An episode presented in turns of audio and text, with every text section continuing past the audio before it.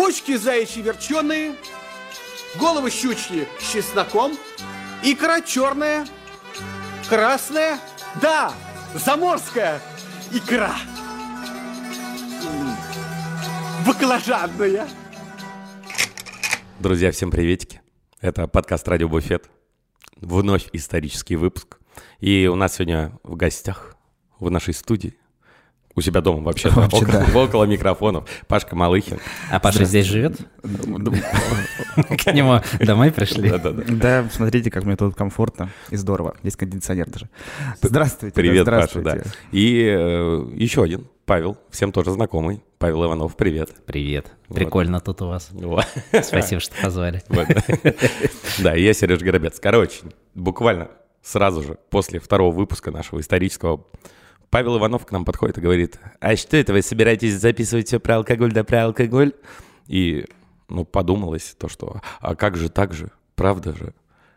Чем мы все про алкоголь да про алкоголь? Потому что надо закусывать. Конечно, естественно. Закусим сегодня подкастом не про алкоголь. А? Нет, плохая. Блин, и не выгонишь его из его дома же вообще. Я только хотел сказать, что как прикольно э, находиться на правах гостя. Ну, типа, тебе ничего не надо решать. Ты сидишь такой, у тебя голова не болит. Я вижу, как Сережа сидит, что-то парится там по звуку, как это выстроить сейчас, это все.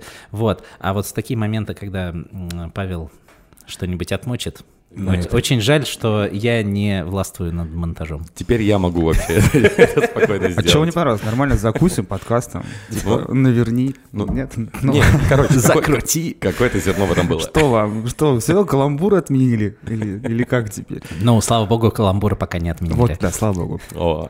Короче, друзья, сегодня мы будем рассуждать, обсуждать и рассказывать э, про такое явление, как русский стол, да, как русская кухня. И сегодня затронем вообще всю историю России, пройдемся по ней галопом и, ну, поймем, да, что у нас появилось, не знаю, благодаря появлению крещения Руси, Или вопреки. или вопреки Золотой Орде, что появилось благодаря, э, что появилось у нас с Романовым, Петром Первым, неожиданное появление советской кухни, ну и во что вообще это все преобразилось у нас сейчас. Каким образом мы дошли до того, что у нас есть русская кухня и что мы под ней подразумеваем. Поэтому, надеюсь, вам будет интересно. Пристегивайтесь и приятного прослушивания.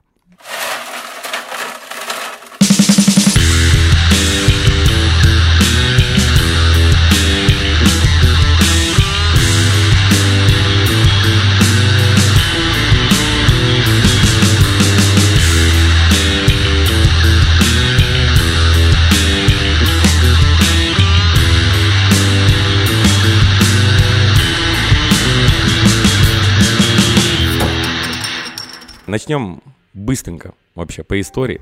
Э, Что у нас появилось с 9 века, грубо говоря, до какого-то там 16 да? Э, Во-первых, у нас по истории Руси да, произошло нападение татаро-монгольского ига, крещение Руси произошло, появился торговый путь из варягов в греки, ну и вообще происходила различная борьба древнерусских племен. И на самом деле уже тогда, в 9 веке, у нас э, появился русский хлеб из дрожжевого теста, который стал вообще характерным характерной чертой для русской кухни на протяжении вообще всего развития. То есть э, у нас самый стандартный это ржаной. Что такое? Э, Из ржаного теста?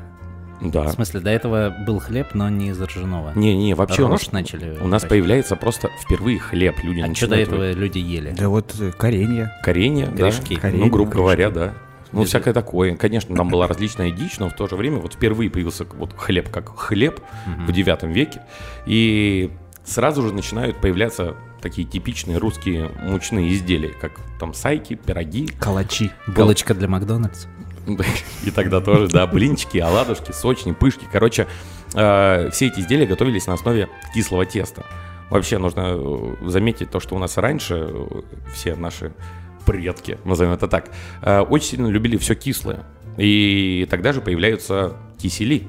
Да, Вот они где. да, Вот они, да. предки Вот саваров. в девятом веке, да. Овсяные, пшеничные, ржаные. Короче, они возникли намного раньше, чем все ягодные кисели, понятное дело. Но к тому же времени относится вообще появление... Подожди, а из чего делали те кисели? Кис-? Кисель из теста. Ну, вообще, да. Ну, видимо, Нет, что-то... он- Подожди, кисель из крахмала.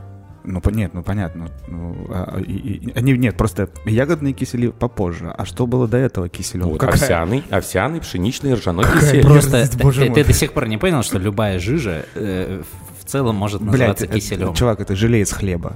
Ну, Причем здесь хлеб. Крахмал это не ну, нет, ну, хлеб. овсяные, там вот это Да, всё. да, да, Хорошо, да. желе, желе из каши. не, Как- сразу же появляются, если что, там всякие квасы, да, сбитни. Ну, это уже лучше, да, окей. Вот, и напиточки на основе меда.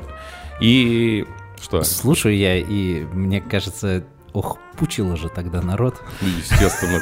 Не просто представляешь, ты идешь в гости, и у тебя такой выбор, типа, ну, будет квас, может быть, а может, блядь, кисель. ну. А может, хлеба поедим. Да, может, И все. И приходишь, и там, типа, блядь, слышал я, что вот какой-нибудь там Мстислав-то любитель киселя, больной ублюдок, не пойду к нему в гости.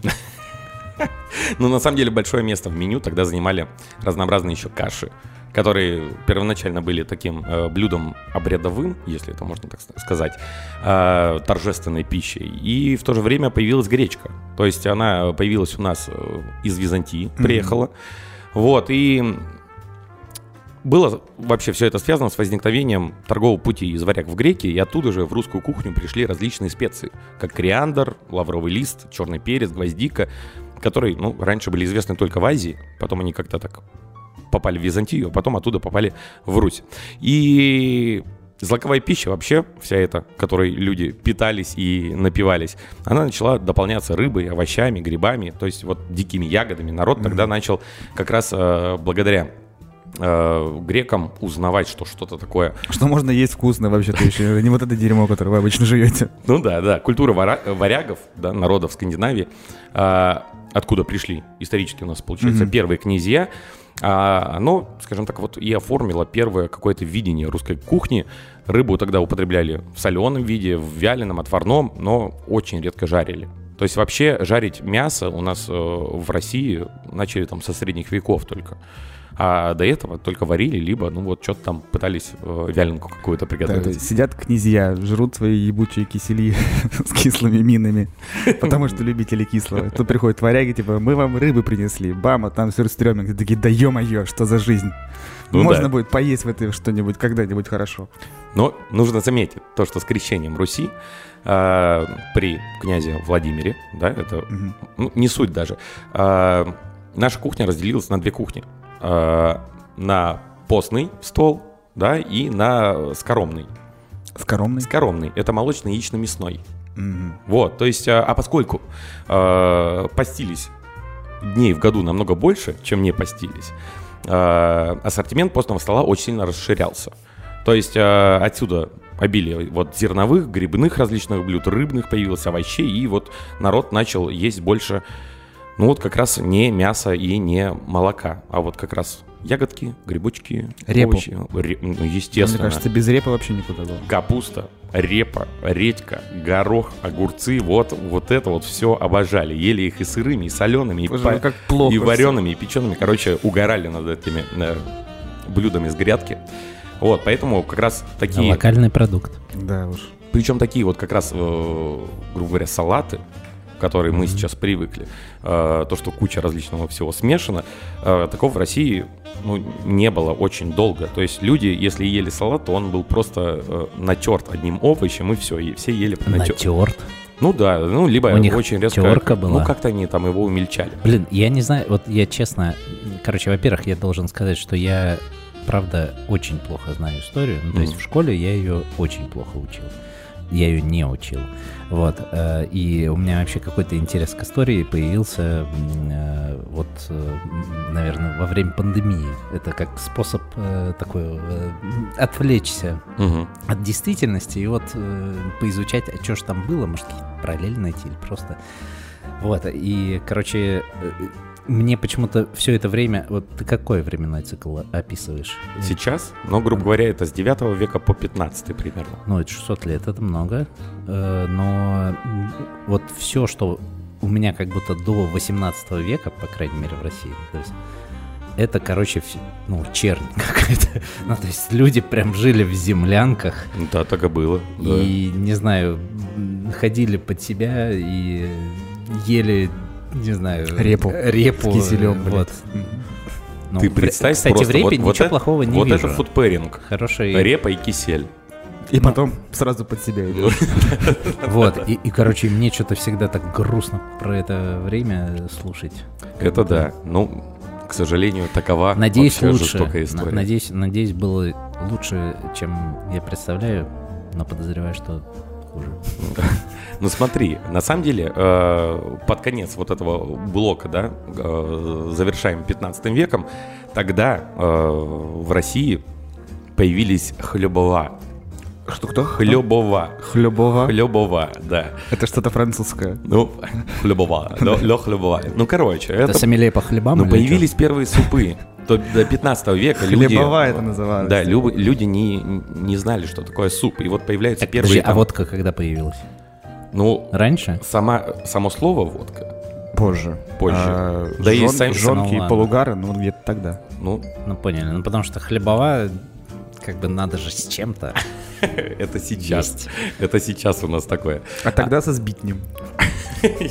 Да. Хлебова со сбитнем. Ни эффекта, ни удовольствия, еще непонятно. Зато такие слова смешные, блядь, сидишь, радуешься. Короче, появились первые щи, похлебки и также различные виды мучных супов. Так, начинаем. Получайте название. Затирухи, заварихи, болтушки и саламаты. А что Вот. это?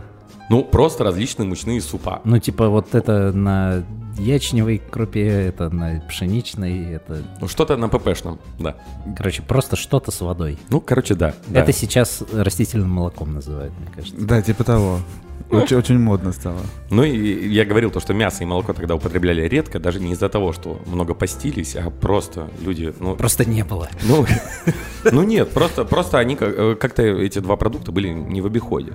А, мне сейчас кажется, то, что там какой-то человек, который всему это название давал, мне кажется, это один такой, знаешь, чей-то такой веселый батя, такой болтушка.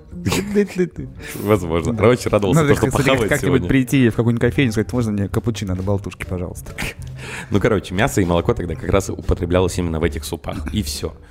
То есть именно мясо люди употребляли Ну, в как супе. мясо, там кусочек один небольшой есть, и вот чтобы его как бы все вкусили, его в одном большом чане как следует разварят. Такой, такой слабенький бульончик, чтобы был. Не Да. наваристый, а вот слегка чуть-чуть. И потом вот эта рулетка, кому попадется этот кусок в супе. Никому, потому что там уже А, ничего не остается. Показали, что, что да. смотрите, было, не вранье. А Да. там двойное дно, и кто-то с другой стороны его, опа. Вот. И в дальнейшем э, следующий такой главный период у нас начинается там с 16 века. То есть с 15 по 16 особо ничего не происходило. Люди хавали супы, э, отсутствовало мясо, и они, не знаю, пили кисели. Вот. Далее у нас... э, Здоровые, наверное, были веганы. ну да, да. В- короче, у нас появляется на Династия, историческом... династия Романовых, так сказать, вышла на первый. У нас появляется Иван Грозный, четвертый. Еще, еще не Да, Романов. да. А, появляется Вот вообще... и так-то не сладко до этого жили. А тут, А тут Иван- еще и Грозный какой-то. да Грозный появился. Короче, появляются различные сословия. А, К России присоединяется Сибирь, Кавказ, татарское, там, э, казанское, казанские ханства. Вот. И происходит очень много интересных приколов. Виды обработки мяса, например, они усложняются. А, Говядина, появилась наконец-то. говядина идет главным образом для приготовления солонины или для отваривания. Из свинины начинают делать ветчину для длительного хранения. И употребляют молочную поросятину в обжаренном и тушеном виде. Причем в России ценится только постная свинина. Да что ж такое-то? Ну, вот. А как, а как? Ну мы же постимся до сих пор. Нет, подожди. ну, а, по- а что это постная свинина? Тендерлойн. Ага. Это, это, это что-то из трансформеров? что Нет, ли? нет, в смысле, ну, вырезка без жира. Ну, так А, это только вот. с говядины же. Тендерлойн. Нет, э, ты что, и свинина тоже? тендерлойн? Да? Не, он как- Нет. Где ты живешь? Ой, господи, не ел э, свинину без жира. Ну, видимо, вот не в 15 веке, слава богу. Ну да. Не, Короче, не ц- не ценится у меня в традициях э, постная свинина. Ну да, в то время, как кухня простого народа вообще практически не меняется, стол богатых и знатных сословий становится все более изысканный.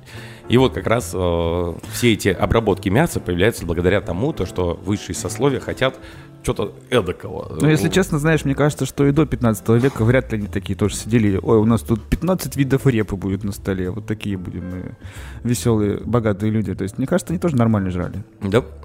В 18 веке окончательно определяются основные виды русских супов, то есть уже не просто вот эти похлеба и вот э, прочее, и Хлебова. хлебова, да. При этом появляются неизвестные в Древней Руси похмелки, солянки, рассольники, то есть вот это не просто уже Вот, варево вот- на вот основе... тогда уже все, можно было бухать точно. Если была похмелка, то стопудово. Ну, кстати, да, тут этимология слова как бы уже Это не какая-то, обязует. типа, болтушка. Похмелка уже все, нормально. Разнообразным становится и постный стол знати. Видное место, на нем начинают занимать балык, черная икорка, которую ели не только соленой, но и вареной в уксусе или в, ма- в маковом молоке. Не зря все присоединяли земли, и корка появилась. как будто бы где-то, где-то вот, где случилось вот этот момент, когда всех наебали с постным столом, э, и оттуда пропала черная корка и балык. Ну, В целом я не против так поститься, если честно. Ну, нормально, Ну можно. Сколько там, полгода? Да похуй, окей. Ну, короче, очень сильное влияние тогда оказала восточная кухня. Потому что вот как раз э, различные ханства, там, астраханские, казанские, присоединение Сибири в русскую кухню попадают лапша, пельмешки, Пельмешки. вот всякие эти хинкальки. Вот, короче, все вот с тестом ничего сварёное. там не это. Мне кажется, это Попозже? гораздо позже, да. Ну. Мне кажется, это вот как раз уже... Не, изначально, изначально попала сначала лапша. Потом появилась вот э, вся эта традиция заворачивать, заворачивать в тесто мясо и... и- Пир- и- Пироги делать различные. Во, кстати, о пирогах. Как раз тогда э, пополняется, вообще появляется сладкий русский стол. А, потому что благодаря Азии, грубо говоря, у нас появляется изюм, урюк, инжир и рядом... Сладкий русский стол. э, Ну да, Я, изюм. все жду, когда мы дойдем до эпохи э, русского стола Гринько. Ну, ну, короче, В рядом... 2022 году, да, в 2020 году появляется танцевальный русский стол. Кстати, о Гринько. Рядом с пряниками, известными на Руси, И калачами. Да. Можно было увидеть различные как раз ковришки, сладкие пироги, леденцы, появляются И цукаты. коврижного. И, и мно- многочисленные варенья. Короче, не только из ягод, причем, а и из овощей. То есть вот как раз пироги, морковь с медом, там с имбирем, Блин. редька в патоке.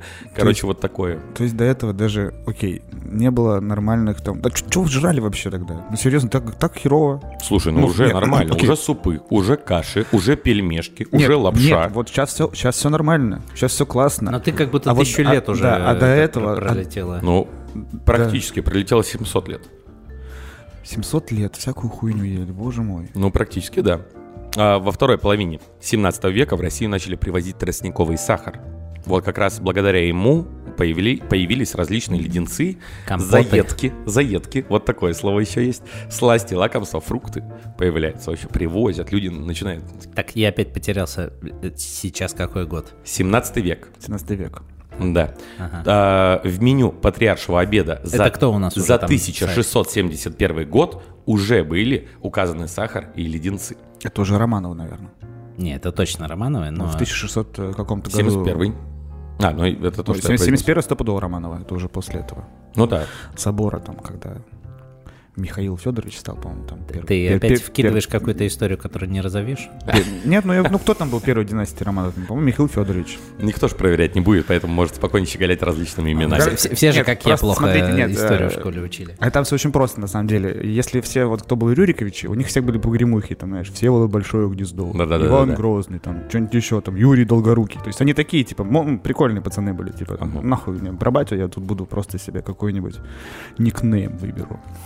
А вот Романовы они такие уже, все, никнеймы, это уже устаревшая штука, теперь будем просто нормально Число добавлять. да, Чисто добавлять, да. Это как будто, э, это, это помните, вот был интернет конца 90-х, начала нулевых, когда все в чате кроватка переписывались, и там все на никах были, а потом появился контакт, и там уже по имени, фамилии. Ну нет, переписывались. ВКонтакт это переходный период. Это смута, можно так сказать. И там же тоже был, знаешь, там... э, Какая, как, как- у тебя же тоже был наверняка Павел The Awesome Иванов, что-нибудь такое. Нет, А как было? Павка не Морозов. Серьезно? Ты был Павка не Морозов? Ну, в школе, да. Ты мой хороший, Павка не Морозов. Ну, я... Блин, ну, у меня смысле? слишком... Павка не Морозов, а Иванов? В этом фишка еще, типа... а, Красота. Короче, 17 Ладно. этот век, Что там у нас? конец сегодня? 17 века. Обеды при дворе превращаются в пышные пиры, которые длятся от двух часов дня до 10 вечера. Кайф. Но не знали, чем заняться. Ну да, да. Видеоигры еще не придумали, кинотеатры не открылись. Да, такие, Просто жрали весь день. Ну, почти как на карантине. такие трапезы включали в себя почти десяток перемен, да, курсов, каждая из которых составляла из нескольких сортов дичи, рыбы, блинов, пирогов. Ну, то есть вот тогда уже в России появилась традиция, что одно блюдо сменяет другое. И вот таким образом ты можешь реально сидеть э, кучу часов. Стол а-ля рус.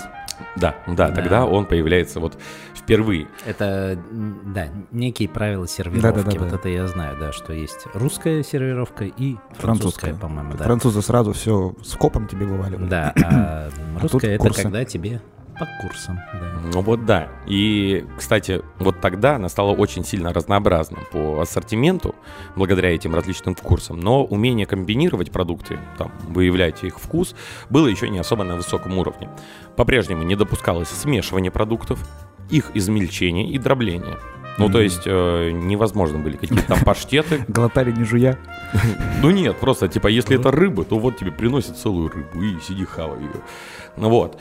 Попре- а, Поэтому русская кухня, в отличие от европейской, в течение длительного времени не включала различные фарши, рулеты, котлеты, помимо паштетов. И также ну, невозможно были различные запеканки и пудинги, которые в дальнейшем у нас в России очень сильно котировались. И в качестве начинки пирогов и наполнения блюд использовались там, птица, да, дичь и параллельно с этим всякие различные каши, грибы и Холо- ягоды. холо- Холодец. Был уже холодец. Тогда еще не было. Еще не было. Еще не было.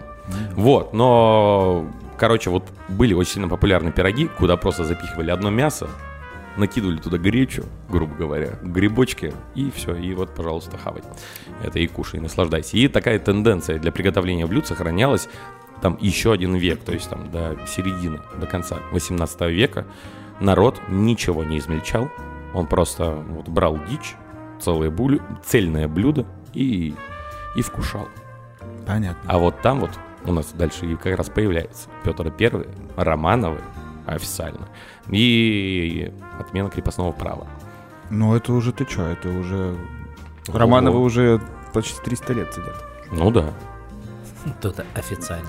Ну, в смысле, официально. Нет, я говорю, то, что Паспорт получили. у нас начинается вот следующий блок, при котором появляются новые глобальные и критические изменения. Прорубили окно в Европу. Ну, это же традиция не, ру- не русскими придумана. То есть это, по сути, э, Какая именно? ну вот жрать вот так, что прям вот жрать и жрать и жрать и жрать и жрать везде. Слушай, ну ты- это, это эпикурейцы, то есть так, э, собственно, угорали еще в Древней Греции. То есть они собирались и вот... А ты думаешь, в смысле, что это надо было специально придумывать? Не-не-не. Ты никогда за собой не замечал? Я просто замечал, что что когда можно- мне нечем заняться, я начинаю либо есть, либо, если уже немножко вечереет, ну, Пить. не знаю, бутылочку винца. Ну да, открыть. возможно.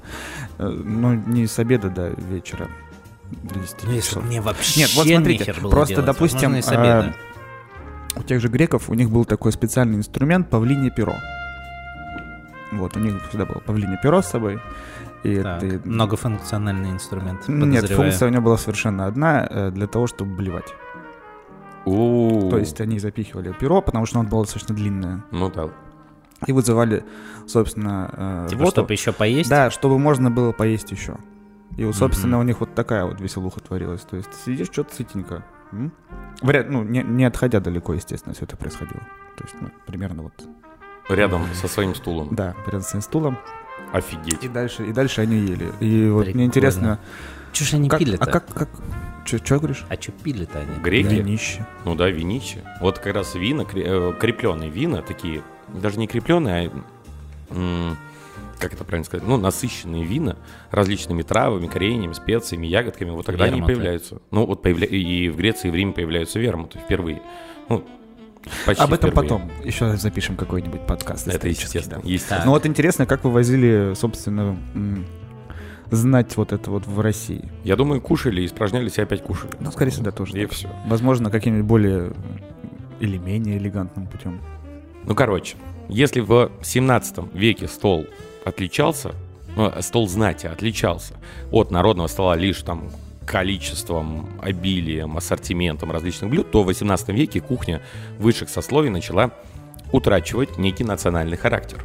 Потому что, начиная со времен Петра Первого, вся русская знать отправлялась да, куда-нибудь в Европу, перенимала там кулинарные традиции, и в то же время богатые вельможи всякие забирали с собой э, иностранных поваров. Привозили к себе, и вот эти повара работали чисто у них, не знаю, во Иностранные дворе. повара — это тогда, мне кажется, самый модный гаджет вообще, какой мог быть. Ну, типа, как тебе еще разукрасить свою жизнь, если у тебя есть деньги и средства. Плюс, э, ну, это статусная вещь, мне Ну, кажется, выписать Сидишь, повара, си- сидишь и который сидишь, а он там тебе а, дифлопе, там условно. чита- читаешь Фондю го- делает. газету, а там во Франции вышел новый повар. Такой, блядь, все, надо быстрее ехать забирать. Ну, типа того, да. Как раз благодаря вот этим различным вельможам, которые у нас э, привозили различных поваров, они зачастую были из Франции. Тогда у нас появляется прекрасное мясо по-французски. Э, я недавно вычитал историю вообще мяса по-французски, загуглил, ну почему оно так называется, как это вообще произошло. И офигел то, что вообще изначально оно дословно пере- э, переводилось как телятина Орлова. Да, да, да. А вот у этого графа Орлова был э, французский повар Ой, неудивительно. Урбен Дюбуа, его звали, который приготовил для Орлова телятину. Орлов очень сильно не любил крупные куски телятины и, видимо, любил картофан. И именно поэтому ему, его французский повар приготовил мелко нарезанную теля- телятину. Все это мелко нарезал там картошки, как-то запек. А поскольку повар был француз, то ну и появилось такое название мясо по-французски. Хотя, ну, в таком виде, как, какое мы знаем сейчас, да, во Франции такого нету. Слушай, а мне кажется, кстати, я просто вот э, мясо по-французски в том виде, видимо, о котором мы говорим сейчас, ну Мгм. то есть, чтобы еще с майонезиком, Ну, помидорчиками и сырочком. Да. э, С сырочком это уже как будто бы Не, некий твист. не, не, сыро- э, Ну, Итак, Твист. основные компоненты мяса по-французски. Ага. Картофель, мясо, О- сыр, origin, лук да? репчатый, грибы и соус бешамель. вот, бешамель, да. Ну, это майонез, по сути дела. В дальнейшем это превратилось полностью в бешамель. Ой, полностью в Майонез, майонез. да. Вот, короче, я думал, что это на самом деле, э, а-ля- ну, мы чуть дальше об этом поговорим, что это вот как раз история как с салатом оливье. Ну, то есть, э, Ну да. на самом деле мясо по-французски это некий такой продукт уже советской э, культуры. э, и... Ну, в Советском Союзе туда просто уже вместо телятины пошла свинина, вот эти вот Да, да, дешевые да, да. какие-то более... Короче, э, чисто от меня. М, Лучший мой вариант мясо по-французски. Свининку без жира, вот эту берете. Постную. А, да, а, затем, ну, на самом деле, можно и жирку, можно этот... Жирочек порой добавляет вообще. Да, да, да. Вот, э, короче, ее хорошенько отбиваете, э, солькой крупной, э, свежемолотым перчиком сбадриваете. Вот, помидоры такие хорошие, вот, не сильно сочные только. Вот, картохи нахер не надо, я считаю. Вообще нахер не надо Э, картохи. м, Туда можете отдельно как гарнир приготовить э, в любом удобном виде, там, не знаю, пожарить пюре, там, не знаю, запечь, как угодно. Вот. И эм, да, э, майонез лучше даже, наверное, короче, э, для наших фитоняшек э, не майонез, а сметанку с горчицей. 10-процентную э, с- вот так вот вместо майонеза замиксовать, да, и э, каким-нибудь таким неплохим плавким сырком. Вот, это, честно говоря, вот на мой вкус лучший вот рецепт этого блюда советского. Звучит как сказка просто. Жрать захотелось. Вообще невероятно. Извините. Но, э, завершая тему нам того же мяса по-французски, нужно заметить то, что в различных э, местах нашей России, да, э, оно называлось по-разному. Во Владивостоке мясо, запеченное под картофельной шубой, называется мясо по-капитански. А в средней полосе России это называли дипломат, сюрприз Чё? или мясо по-домашнему.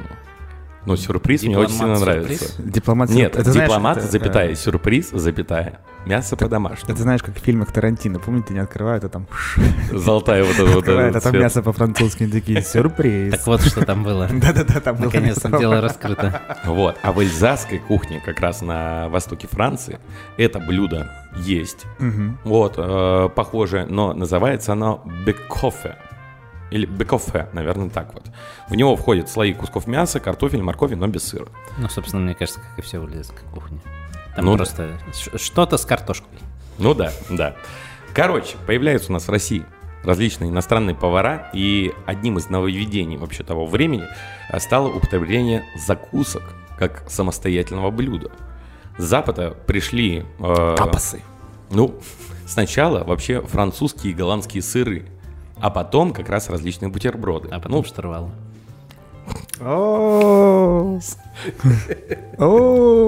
Нормально, нормально. Пудум сейчас будет. Вот.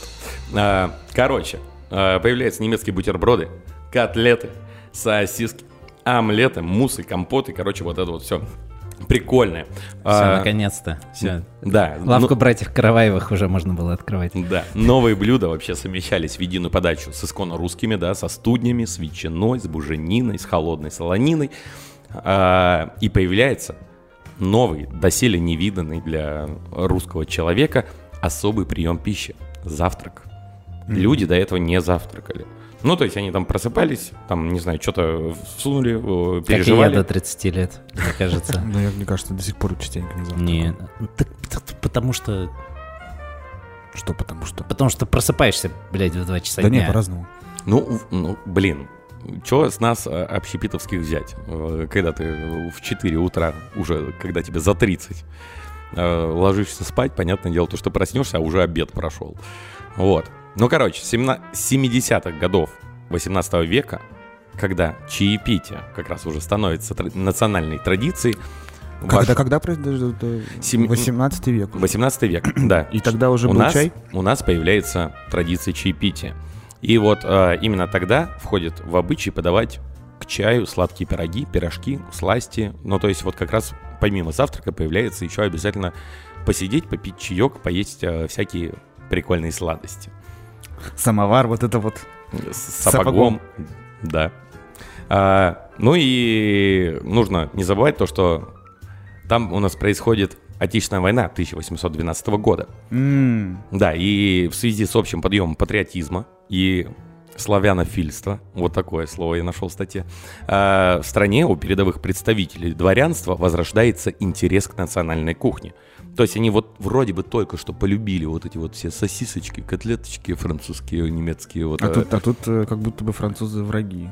ну да, да. И они э, в 1816 году тульский помещик В.А. Левшин пытается составить первую русскую поваренную книгу. Мгм. А, но он столкнулся с тем, что э, достоверных и полных описаний древнерусских рецептов практически нигде не сохранилось, люди это не записывали. И таким образом все собранные им описания блюд, они не отражали всего богатства э, русского национального стола. Но на протяжении первой половины уже 19 века кухня э, продолжала развиваться под заметным европейским все равно влиянием. Ну, то есть немножечко по патриотичили э, ребята после Отечественной войны. Вот, и такие, а, Хороший ладно. глагол. Патриотичный. Но это не первая книга, которая вышла, на самом деле, по поводу рецептиков и прочее, прочее. А, Была в Какая? э, конце 18 века, то Мгм. есть перед как раз да, войной, да. э, экономическое наставление дворянам, крестьянам, поварам и поварихам. Экономическое, Экономическое, наставление. да, да, да. То есть, э, и, собственно, там были какие-то рецепты, как, как, как короче, грубо говоря, не, заж... не, не потратиться на еду сильно. Мгм. И на самом деле вот, вот этот лейтмотив, который вот тогда был задан, он потом будет очень сильно использоваться как раз в Советском Союзе. Вот именно, именно таким образом. Не, я, я так подозреваю, ну, э, в Советском Союзе там немножко другая, скорее всего, была тема. Тут э, это для кого была книга? Ну, вряд ли для простого народа. ну да, потому так. что там читать-то особо еще не Соответственно, умели. да, но и вряд ли это была книга для знати. Ну, то есть, потому что никто сам там особо не готовил. То есть это, скорее всего, было конкретное учебное э, руководство для вот э, домоуправничества. Поварам и поварихам. Для, Вот, вот, для да. менеджеров. да. Ну, то есть вот люди, которые работают по специальности, вот это была их Вот, специализированная книжка. Да, в Советском Союзе это немножко абсолютно другое. Ну было. да, там по-другому, не спорю. А у Левшина это был что, самоучитель поваренного искусства? Но он пытался это сделать, но у него как бы не получилось это все подкрепить, потому что особо он не нашел э, действующих ссылок на Википедии, скажем это так. Вот, то есть он прекрасно там знал какие-то рецептики, но не нашел подкрепления э, на бумаге. Но вообще в тот период, да, в России работает ряд различных французских поваров уже железно, там, мне кажется, уже второе поколение их идет, вот, и они все реформируют и реформируют э, кухню русской элиты, ну, необычного же э, народа, крестьян. Вот, и наиболее известным поваром, оставившим след в реформе русской кухни, был Мари Антуан Карем. Крем. Карем. Карем? Не Карен, а Карем. Карем. М, М, Михаил. Карем. Мари. Мари Антуан Карем. Вот. И до приезда в Россию Какой-то чувак из Ведьмака. МГР, Крым. Да. Короче, до, при- при- до приезда в Россию по приглашению там князя Багратиона, э, это уже что-то из э, «Игры престолов», э, Карем был поваром английского там принца Регента, э, и его профессиональным интересом были национальные. Отравление. Нет, его, национа- э, его профессиональным интересом были национальные кухни различных народов. И вот именно э, ради вот этого своего, не знаю, профессионального интереса он отправился в Россию исследовать ее кухню, вот, и наметил некоторые пути ее развития. Карем и его преемники произвели, по сути, настоящую реформу в кухне того времени, которая выразилась в следующих изменениях. Ага, ну давай. Итак, Что там у нас они накрутили? Во-первых, во-первых, а, смешно. Короче, вместо принятой а, в 18 веке французской системы одновременной подачи всех блюд был возвращен старинный русский способ подачи. Опять по курсам пошли все. Да, да, да, да. Ну, то есть, вот э, пришли французы э, на Русь-матушку, предложили то, что, а давайте вы не будете сидеть с двух часов дня до 10, мы просто вам всю еду вывалим на стол, вы будете ее хавать. Ну, все таки ну так французы сказали, будем опять, ну, будем так кушать. Вот, и тут эти же самые французы говорят, нет, теперь у нас будут курсы. И эти курсы сократили от там 10-12 различных блюд до 4-5. Параллельно с этим была введена определенная последовательность подачи, при которой тяжелые блюда чередовались с легкими, и которые О. возбуждали аппетит. Как раз первое, второе, третье и компот. Да. Ну, получается, грубо говоря, да. А, кроме того, перед подачей на стол мясо или птицу стали разрезать на порции, а не в целом виде. То есть я вот как раз говорил, то, что тебе принесут целого короля и вот э, поставят перед тобой. Вгрызаешься, сидишь. Да, да, и, и, и точишь его час. А вот теперь у тебя небольшая порция, ты ее покушал, потом тебе приносят какой-нибудь там, не знаю, э, тартар, ты его чуть-чуть покушал. И вот так вот. Вместо толченых, протертых продуктов в блюдах стали использовать натуральные, свойственные русской кухне продукты. Так появились бараньи и свиные отбивные. Из целого куска э, мяса с косточкой появляются натуральные биштексы, антрикоты, скалопы и вот всякие различные там подобные лангеты. Вот.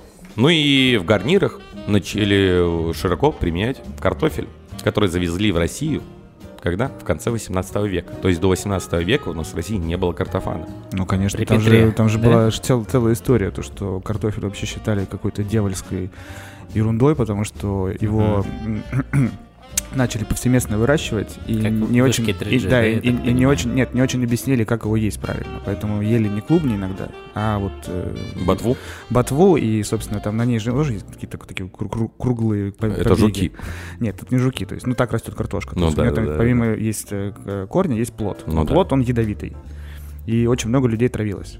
И У-у. поэтому, то есть, у них, э, то есть крестьяне там, ну, в целом э, считали то, что картошка зло, яд и полная параша. Потом если типа, блядь, долбоебы, вы просто ее неправильно и жрете, надо Мгм. ее как репу жрать. Они такие, а вот на чем. Поэтому не так, Прикольно. не так все было просто с картошкой. Ну, короче, вот тогда как раз он становится прям супер э, главным гарниром ко всем блюдам.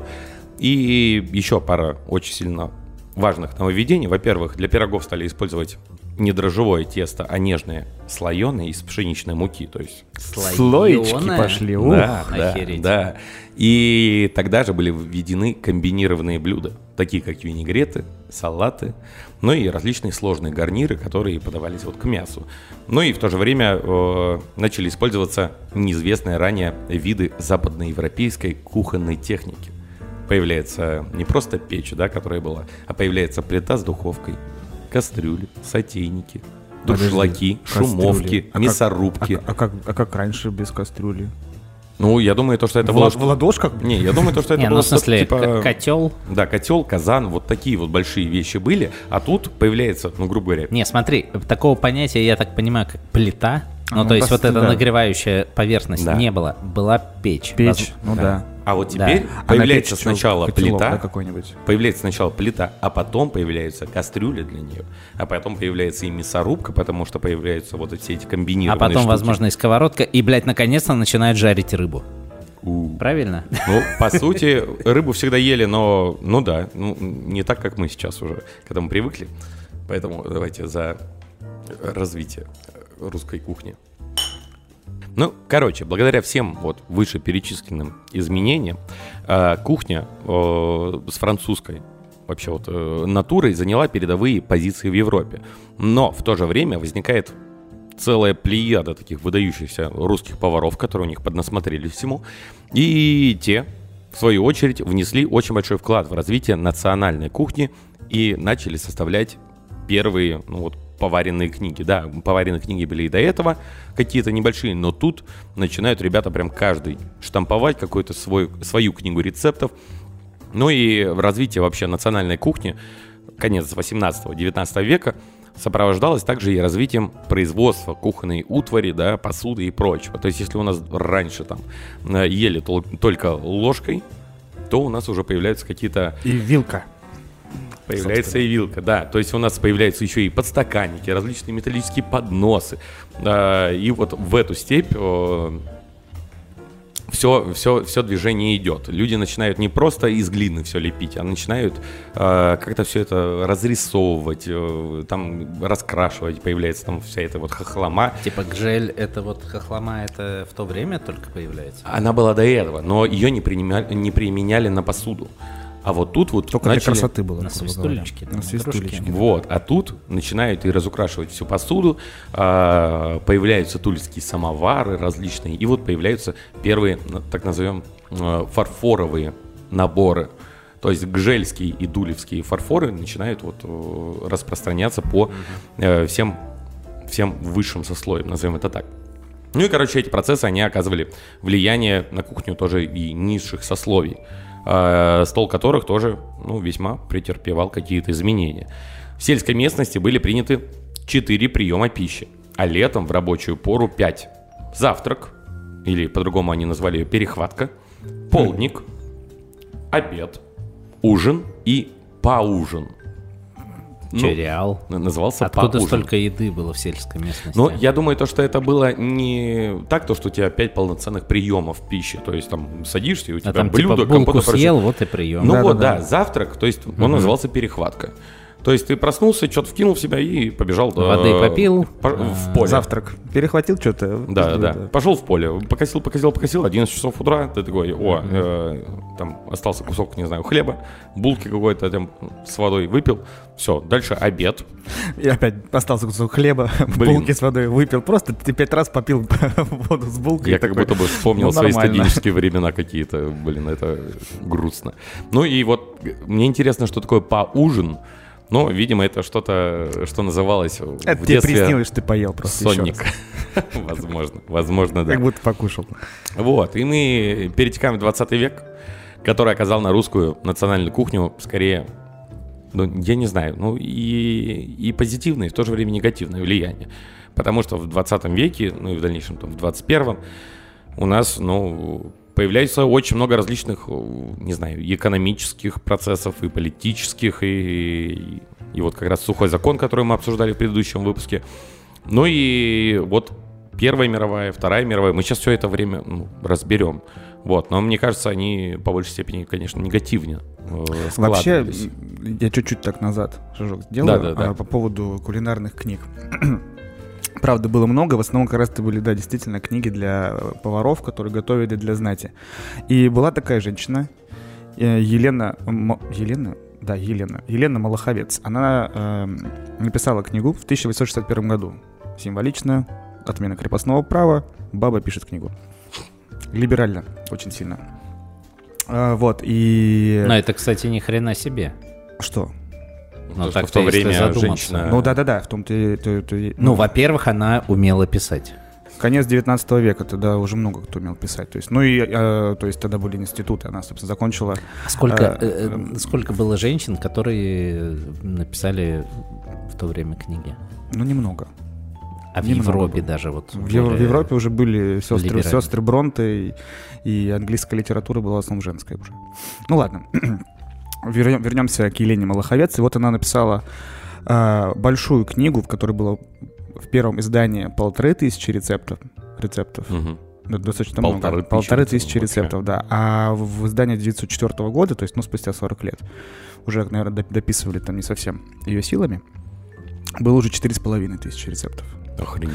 Вот, и это была первая книга бестселлером, которая э, продалась э, тиражом более 300 тысяч. Ну, то есть, э, если прикинуть... Подожди, это 1900 год? Это 61 по 904.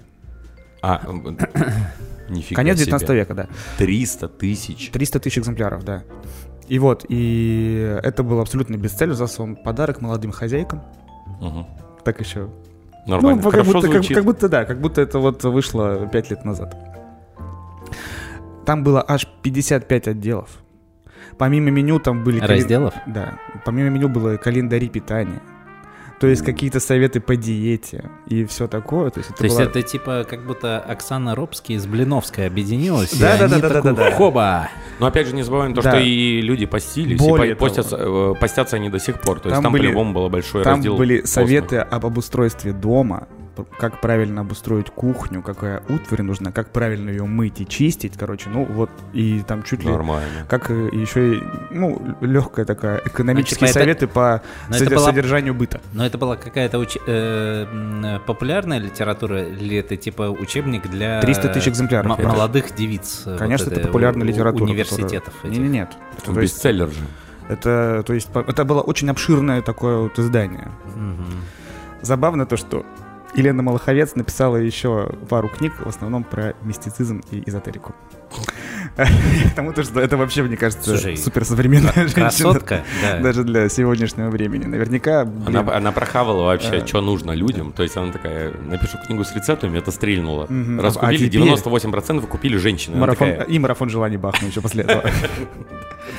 Если бы, мне кажется, могла бы Елена придумать- Мал- Блин, а почему они так мало известны? Слушай, тоже... Я первый раз, если я честно, думаю... тебя- на каком сайте брал Нет, информацию? слушай, во-первых, это у нее огромная даже статья есть на Википедии. Елена Слушай, Малаховец. Молоховец. Мне да. теперь хочется про нее отдельный выпуск сделать. Я хочу про нее кино снять. Вот, и на самом деле это было, ну, странно, то, что действительно там, по-моему, был есть э, Адаевский. Да не объясняй все, что ты сказал, только что это все очень странно. Э, Ну, нет, нет. Э, Так и было. Капец. Да, просто, возможно, почему это не так популярно было впоследствии, потому что в Советском Союзе эту книгу признали буржуазной и Ну, декадентской, и, естественно. собственно, запретили, то есть ее не Ага. печатали. М. Вот, и таким образом, то есть вот просуществовала там Ну, сколько там... В Советском Союзе 40 вообще не так, чтобы очень много книг да, да, да, да, печатали. да, с чем-то лет, и потом все это кануло в небытие. Не, на самом деле, э, короче, вот я не знаю почему, меня почему-то очень сильно вот прям будоражит и интересует история именно 20 века.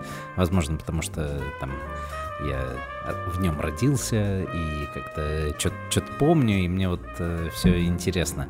Вот, и, Не то, что ка- я при царе еще, да? ну, ты да, ты сам царь. Своей жизни. О, спасибо. Смотрите, э, о чем, э, собственно, мы тогда надо просто определиться, о чем мы говорим. Э, мы говорим, наверное, сейчас именно о советской так называемой кухне, да, то есть у нас в 20 веке вдруг наступает Советский Союз, Ну, там за 14 лет, да, мне кажется, в имперской кухне мало что изменилось. но новая страна это СССР, Мгм. эм, происходит вдруг. Вот, и, короче, там вообще все сильно по-новому.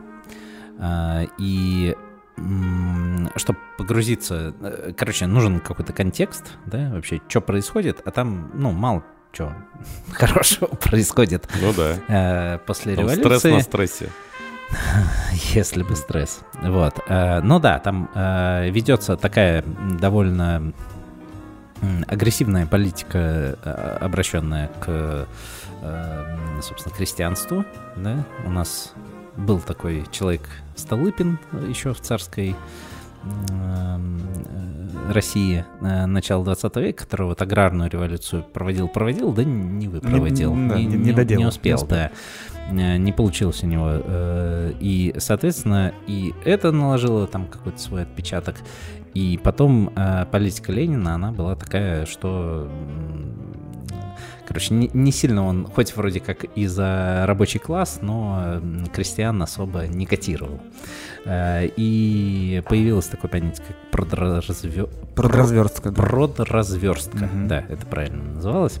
Вот, ну, по факту просто э, специальные отряды приезжали э, во все крестьянские хозяйства и, ну, забирали, ну, Все. По Всё- факту всё, все, что можно. да, э, но вроде как официально там что-то 70 или 80 процентов они, по-моему, должны были забирать э, хлеба. Вот, ну, то есть зерна. Эм, И э, вот так вот, не будем говорить терроризировали, но брали некоторые налоги.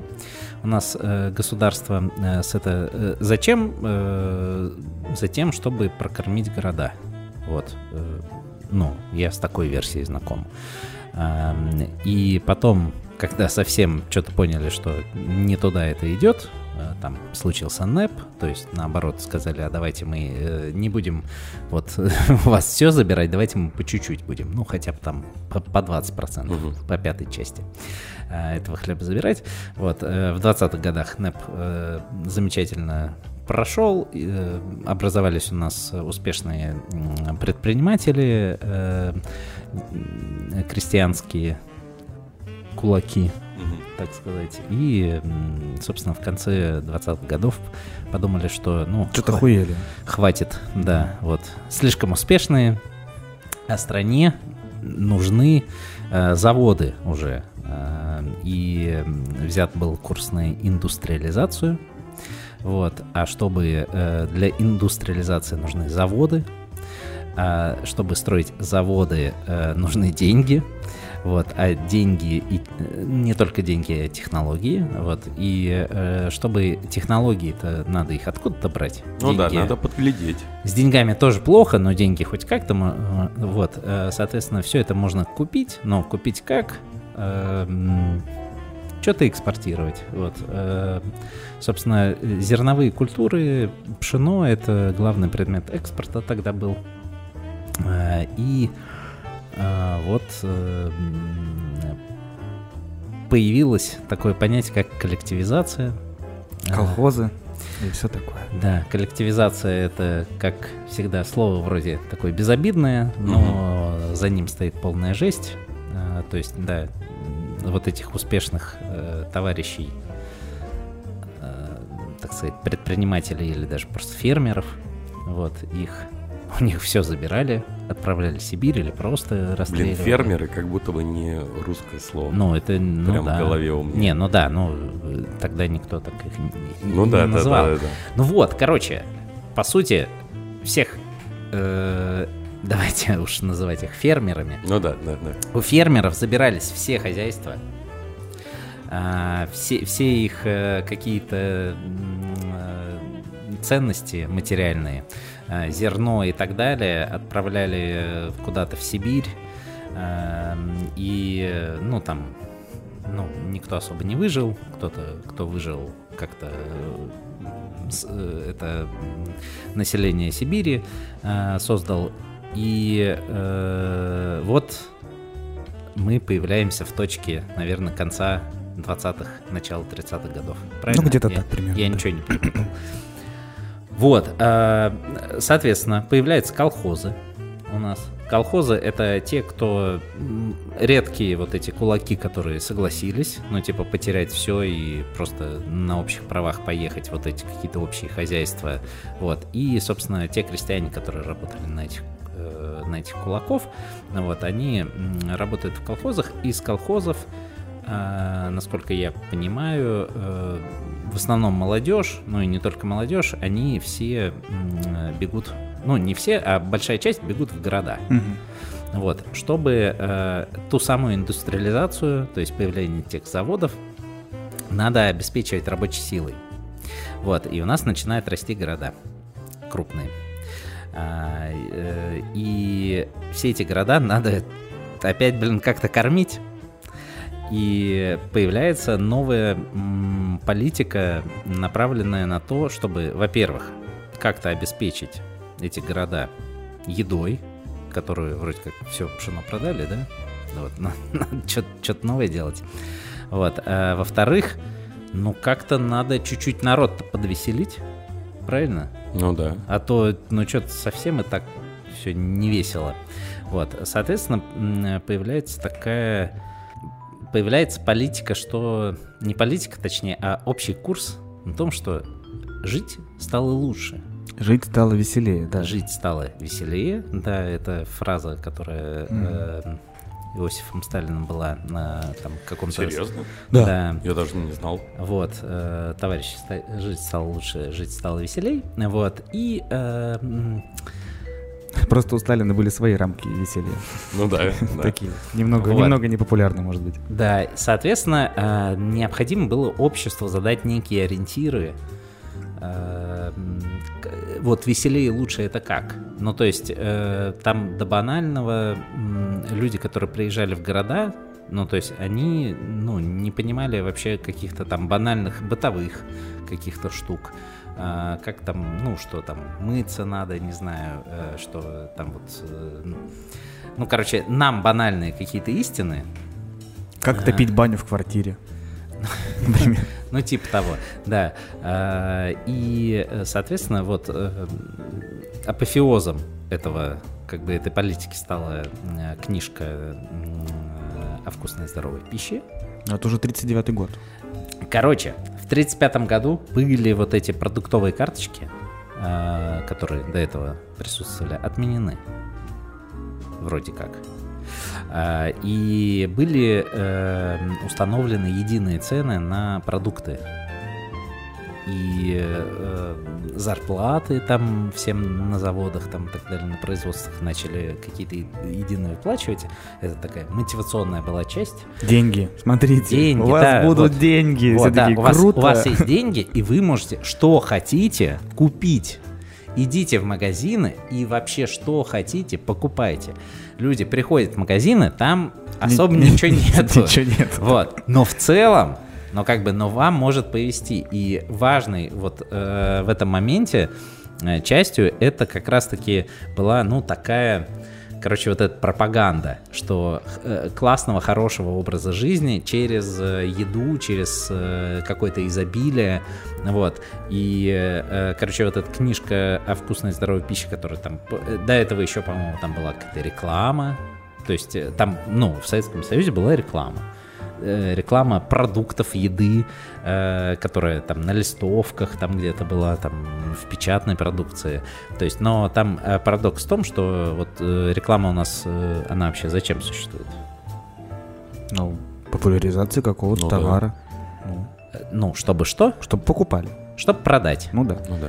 Тут немножко такой парадокс, что как бы э, реклама существовала не для того, чтобы продать, А что э, вообще это есть. А вообще типа да, этот продукт он существует.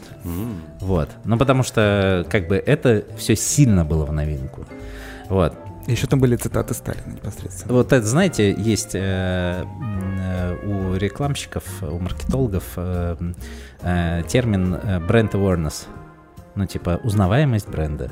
Вот, или что-то awareness, ну, то есть, что ты как бы оповещаешь, ну, типа, люди в курсе, что такое существует. Вот как бы эту задачу, собственно, и пытались э, вот вся эта реклама того времени э, решить. А книга о вкусной и здоровой пище, которая, да, вышла уже под конец 30-х годов, это некий такой апофеоз был, это для того времени, ну то есть это не книга была а, просто типа там рецептов.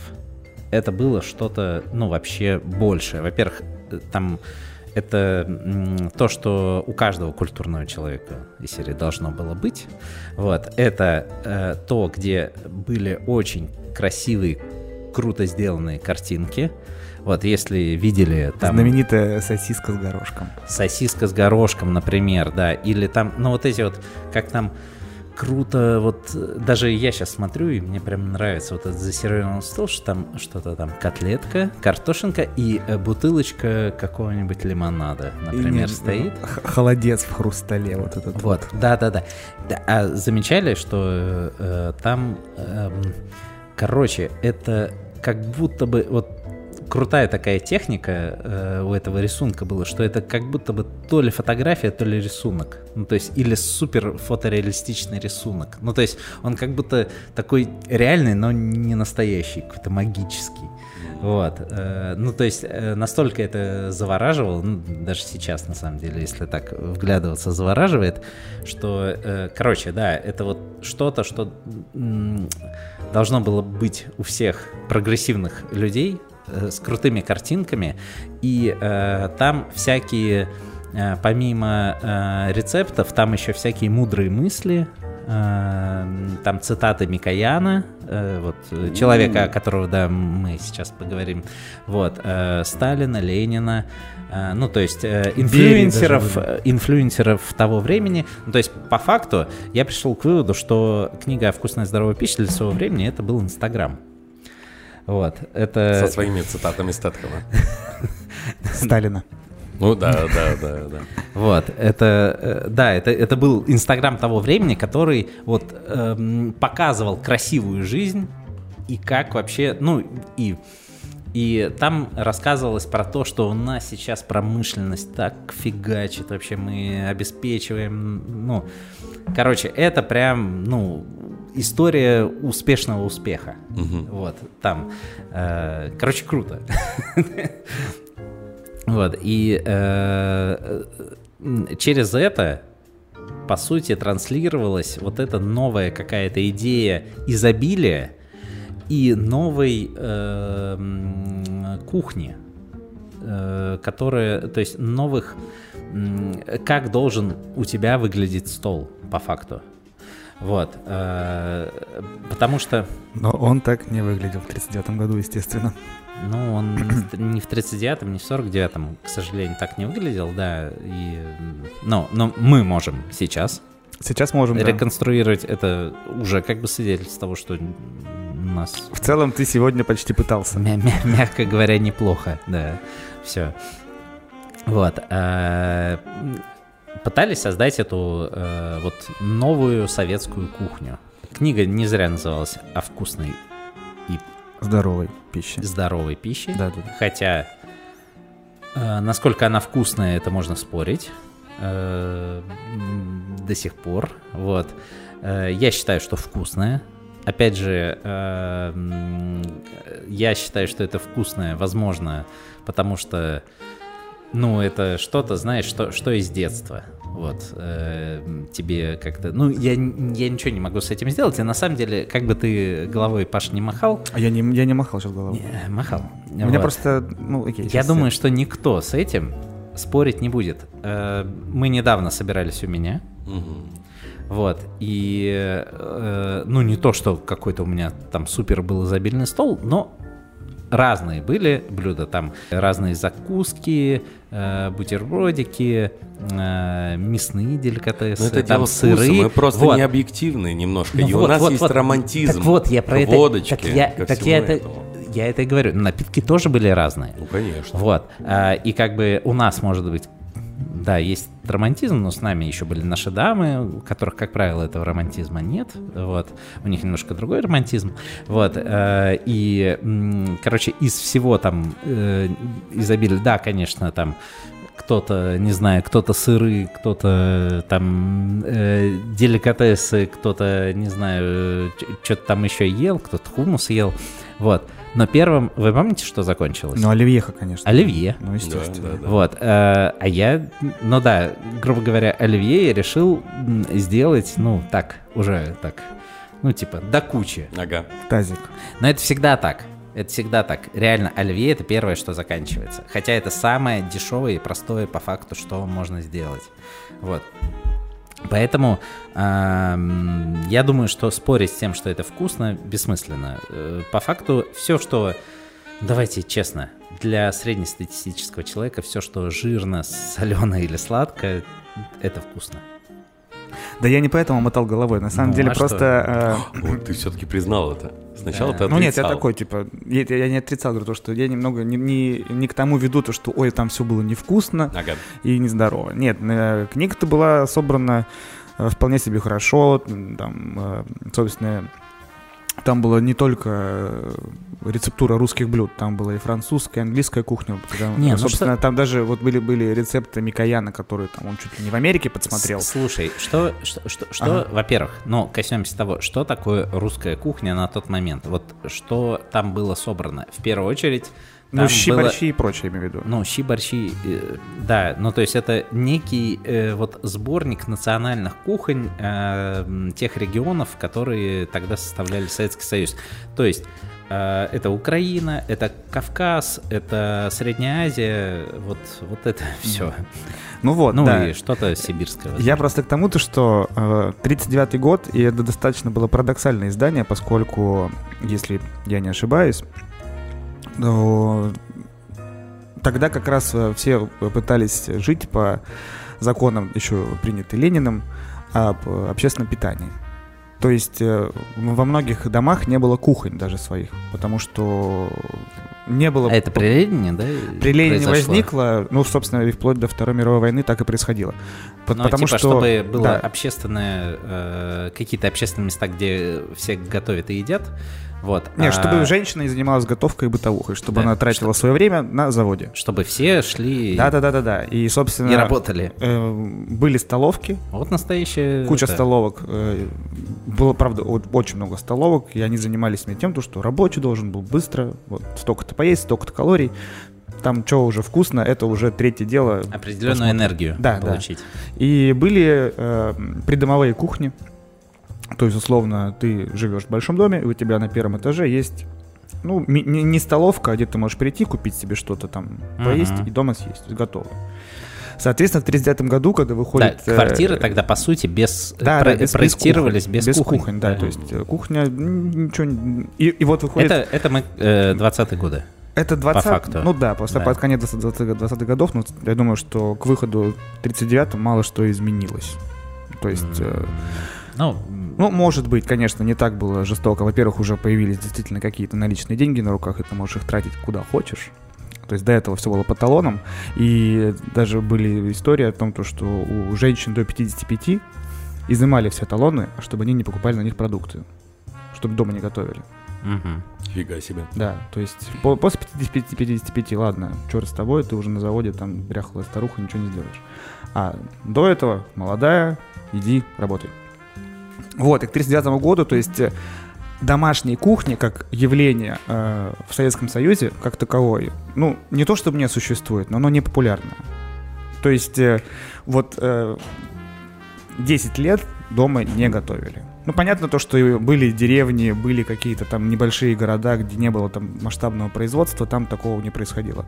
Ну, там эта книга-то нахер никому не, не впилась. То есть, ну вот э, ты про книгу о вкусной здоровой пище. вот Да, это да. Ну просто вы, вы, вы затронули тему Оливье и эту книгу. ага. А Оливье-то появился раньше. Он Конечно. появился в книге «Москва и москвичи» впервые упоминания о жизни и быте э, обычных московских Ну, ты Я тиражи думаю, сравни. там, во-первых, и, и рецепт, Здесь скорее всего, спорю. был совершенно другой. То Нет, есть там как раз вот, с э, раковым мясом и прочее, прочее, Вот, прочее. Я Люсьен, думаю, что- Люсьен Оливье, вот, Да, вот да, да, да, да. его э, рецепт э, там был э, не прописан, и вот как раз это было первое упоминание этого великого салата, и там говорилось то, что ну, не там, не в книге говорилось, но писалось то, что там куча москвичей пытались повторить этот рецепт, потому что он был в тайне. Мне кажется, да, ключевой момент. А что, кстати, за книга «Москва и москвичи»? А, Владимир Геляровский написал «Москва и москвичи» просто про жизнь москвичей. В каком году? А, 26-й год эта книга. А, И вот там вот был очень сильно, ну, в те времена популярен как раз салат оливье. в, Ну, э, чё это, короче- ресторан Эрмитаж был, вот, если не ошибаюсь. Честно, не знаю, что за книга. Вот, я так подозреваю, что Москва и москвичи, по сравнению с э, бестселлером Не, не спорю. Микояна, Ну, Анастаса, э, э, это вообще так... Не, не спорю. Колонка Просто первое газете? упоминание в книге было вроде бы вот в 26 году именно в этой книге. Короче, когда эта книга появилась, основная тема была какая? Что э, еда должна быть капец калорийная. Ну да, как, как Ну, бы типа, вот, вот- всё- вот это, вот это и подразумевается под э, здоровой. Ну, то есть под понятием здоровая пища подразумевалось, что люди не будут, э, ну, типа, голодать.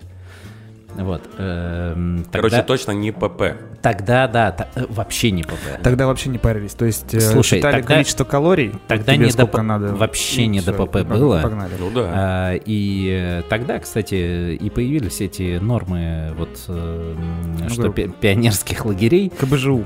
Э, да какие КБЖУ? Нет, что Калории, у тебя- белки, жиры, что углеводы, ты, э, что ты отправляешь э, ребенка. Я просто я помню, у, у меня еще это было в Ага. детстве, когда я ездил вот э, в пионерский лагерь. Вот, э, хотя уже никакого пионерства не было.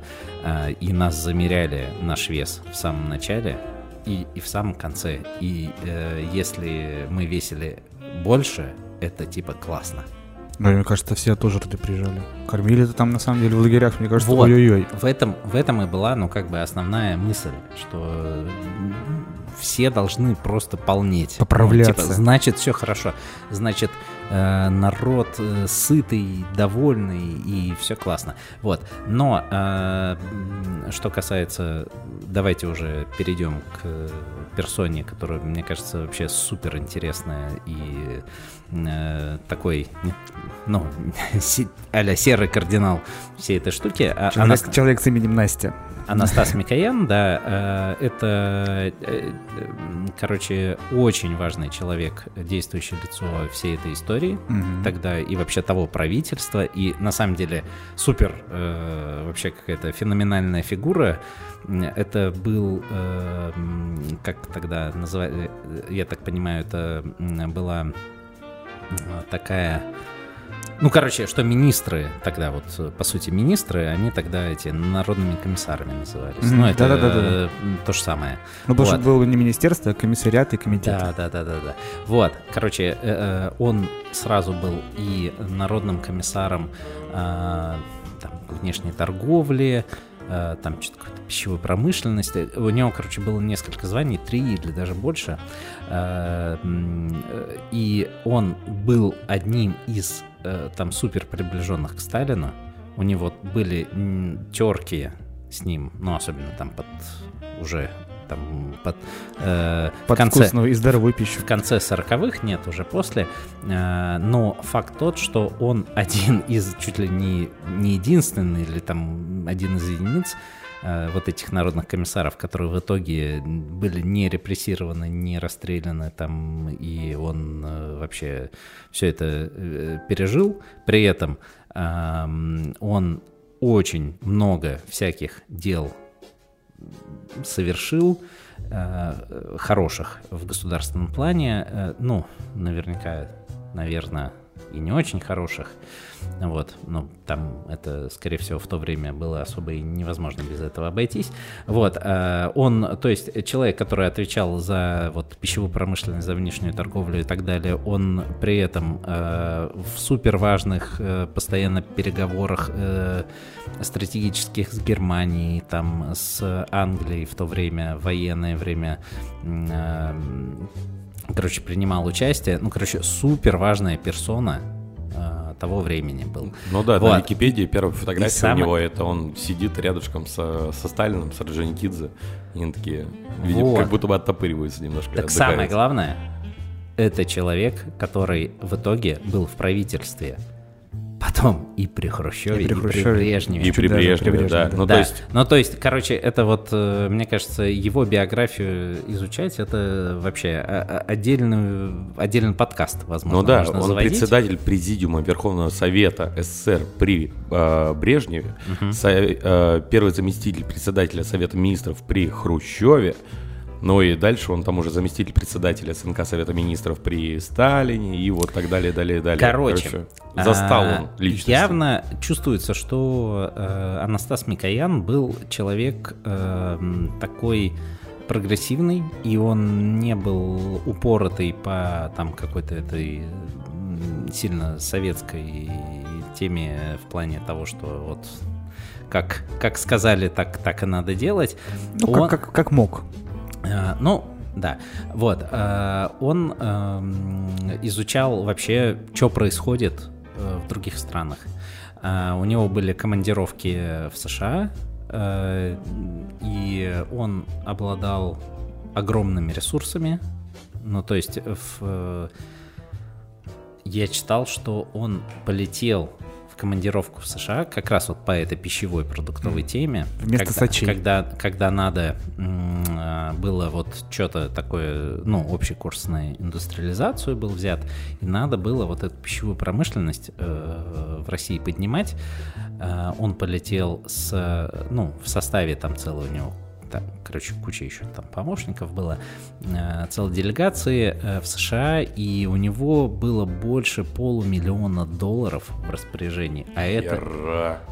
Это, ну, это просто... Кутил, поди там. Это сейчас, сейчас Нет. кутешь, а тогда... Нет, я думаю, что... э, Там него- закупали оборудование всякое. это, это полмиллиона долларов, это то, что на, как бы, на закупке. Мгм. Там суточно это немножко другая, наверное, была В любом статья. случае. Вот, короче, да, и э, он по- полетел в США, э, чтобы вообще изучить э, эту индустрию, как у них поставлено, потому что э, пищевая промышленность США тогда уже была, ну, Макдональдса еще, наверное, не было, да? Я не помню, в каких он годах там появился. Позже, но бургеры уже были. Вот, э, да, но уже там куча вот этого вот Campbell's был, ну, то есть, э, что, э, короче, в промышленных масштабах э, еду производили.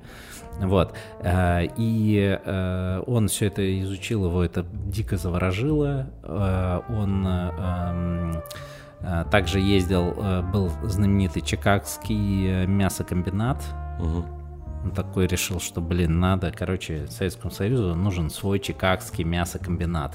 В честь меня нас. Такой же, такой же, но Сначала нам лучше. нужно свое Чикаго. Такой же, но лучше. Ну да. Вот. И, короче, и они купили, типа, копию этого завода, по Мгм. факту. Вот. э, И там построили у нас, но он реально стал лучше. Но, типа, он был даже, ну, по оценкам там э, этих же товарищей, которые делают Чикагский, они сказали, блин, ну, по факту э, у вас даже лучше завод получился. Вот, э, и, короче, и э, он был активный вот этот человек, благодаря ко- э, которому на самом деле, ну, то есть, ну, все мы, наверное, знаем фамилию Микоян, Ну да. потому что это мясокомбинат. Колбаска. Мгм, Да-да-да. Да, и вот э, в нашем любимом магазине «Красное и белое», да, по-моему, до сих пор там микояновские эти Это- сосиски. Не знаю, там пивчики продаются. Микояновские. Это понятно. Вот эти вот колбасочки маленькие. Да, ну, к- э, короче, да, ну, э, я просто брал, и до сих пор действительно неплохие сосисы. Короче, чувак родился в, 95, в 1895 году, а сейчас до сих пор везде по магазинам есть колбаски Микоян. Ну, Это просто что-то тогда значит. я не хочу его оценивать с какой-то моральной точки зрения. Ну, мы сейчас не про это. Мы э, Ну да. оцениваем как бы э, то, что было сделано. Э, Он действительно огромное вообще дело э, сделал и э, вот всю эту колбасную, не знаю, индустрию, э, эти э, консервную. О, господи. Это, это, это, это все его рук дело. В целом, э, первое, второе компот Мгм. это система, которая была придумана как раз при Микояне. То есть вот примерно система питания. Ну, И, типа того, то да. есть компотов до этого-то особо не было. Не было соков, не было ничего. Не было даже, то есть котлеты тоже как, как будто бы растерялись, то есть потому что их бы по старым рецептам было делать дорого. Ну, тупо из мяса только. Мгм. А вот рецепт, когда добавляли А сухарики? лук, сухарики, хлеб, что-то еще, э, котлета по-киевски, которая внутри с маслом, вот это Да-да-да. все уже было придумано, то есть для того, чтобы немножко удешевить производство ну, и сохранить какую-то там вкусовую Ну, часть. котлет по-киевски, наверное, не он придумал. Ну, чуть, ну, это, например, где-то так, та, почему, та же почему история. она по-киевски называется? Ну, почему бы и нет? Ну, не знаю. Окей. Вот, ну, короче, да, короче, вот это все было тогда по факту создано. Вот, более того, то есть э, до 45-го, ну, понятно, до 40-го года, там с 34-го, по-моему, с 34-го он ездил в Америку как раз в командировку. А, А, он в 36-м? Или в 36-м, ну, вот я могу ошибаться, не, не, не уверен. Он привез рецепт гамбургера, 36-й. да, и вот какое-то время в России продавали, делали гамбургеры. Считали, что это очень э, быстрая, э, сытная еда. Ну, конечно, хлеб и вот Да. эту, ту самую котлетку хлеб, школьную хлеб, хлеб, хлеб, котлетка, там помидорка, огурчик, и вот тебе на. И действительно их, это, ну, это было блюдо, которое было абсолютно в обиходе. Уже потом, после войны, в 45 году, то есть признали то, что у нас с Америкой терки, блюдо американское, и забыли. Перестали, собственно, вообще как, ну, Мгм. его готовить, продавать и все такое. Но, если честно, вот такого не знал ни один, ни единого свидетельства не встречал. Я кино Блин. посмотрел по нему документальное. А, да? Просто это, просто, мне кажется, наверняка бы какие-нибудь листовки были бы рекламные или что-то. вот Сейчас этот найти что-нибудь. Кстати, про котлет по-киевски. Э, Читаю вот сейчас странный факт, то, что, по сути, никак она с Киевом-то и не связана. Ну, точнее, да, мы их начали там готовить в 1918 году, Мгм. вот, но придуманы они были раньше в Петербурге, за 6 лет до этого.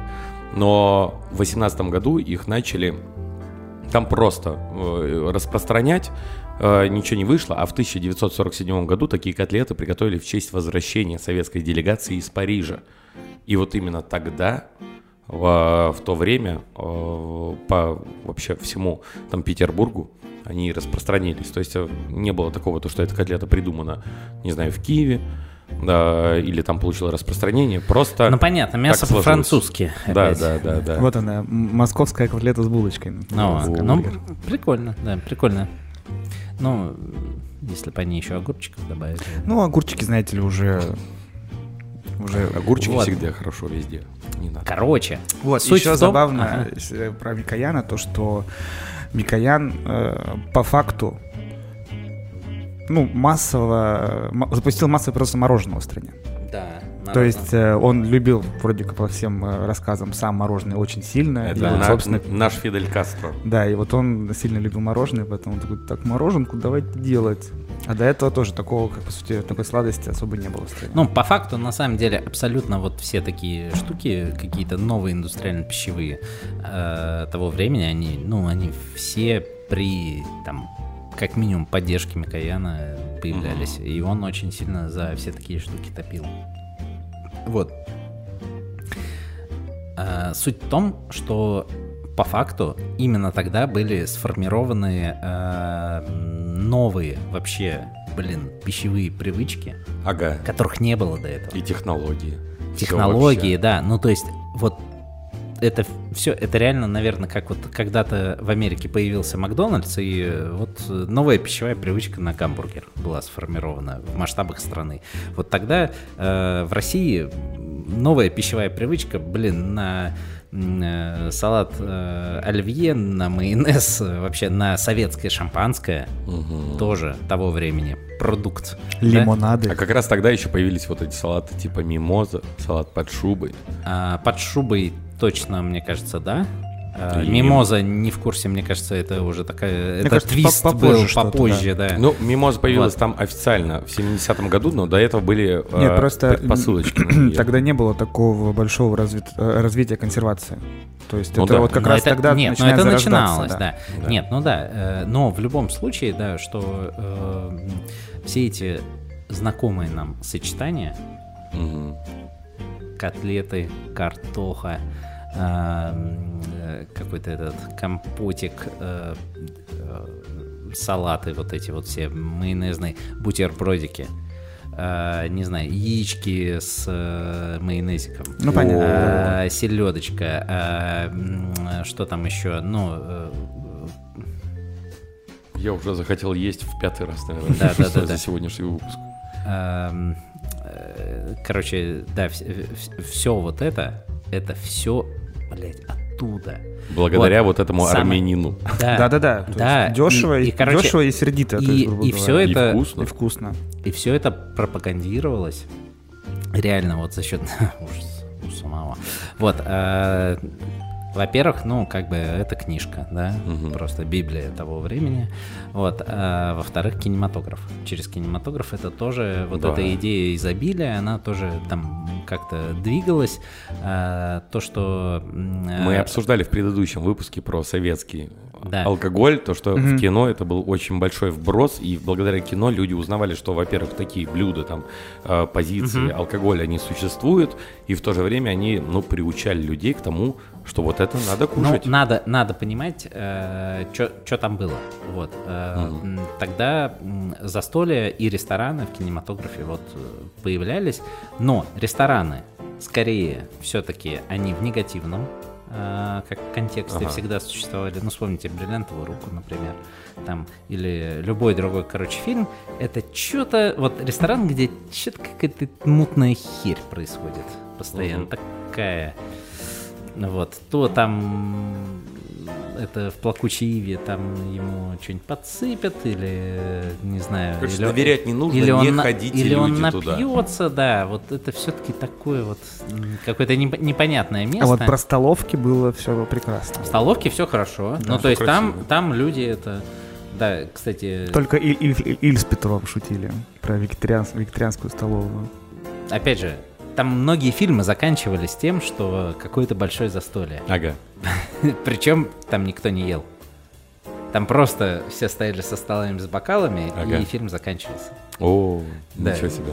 Ну, то есть, э, это м, вот пропагандировалась идея того, что это изобилие, оно есть. Мгм. Оно есть в книжках, в фильмах. Видите, еще чуть-чуть, и все получится. Ну да-да-да. И к вам в город все это привезут. Прикольно. Надо просто верить.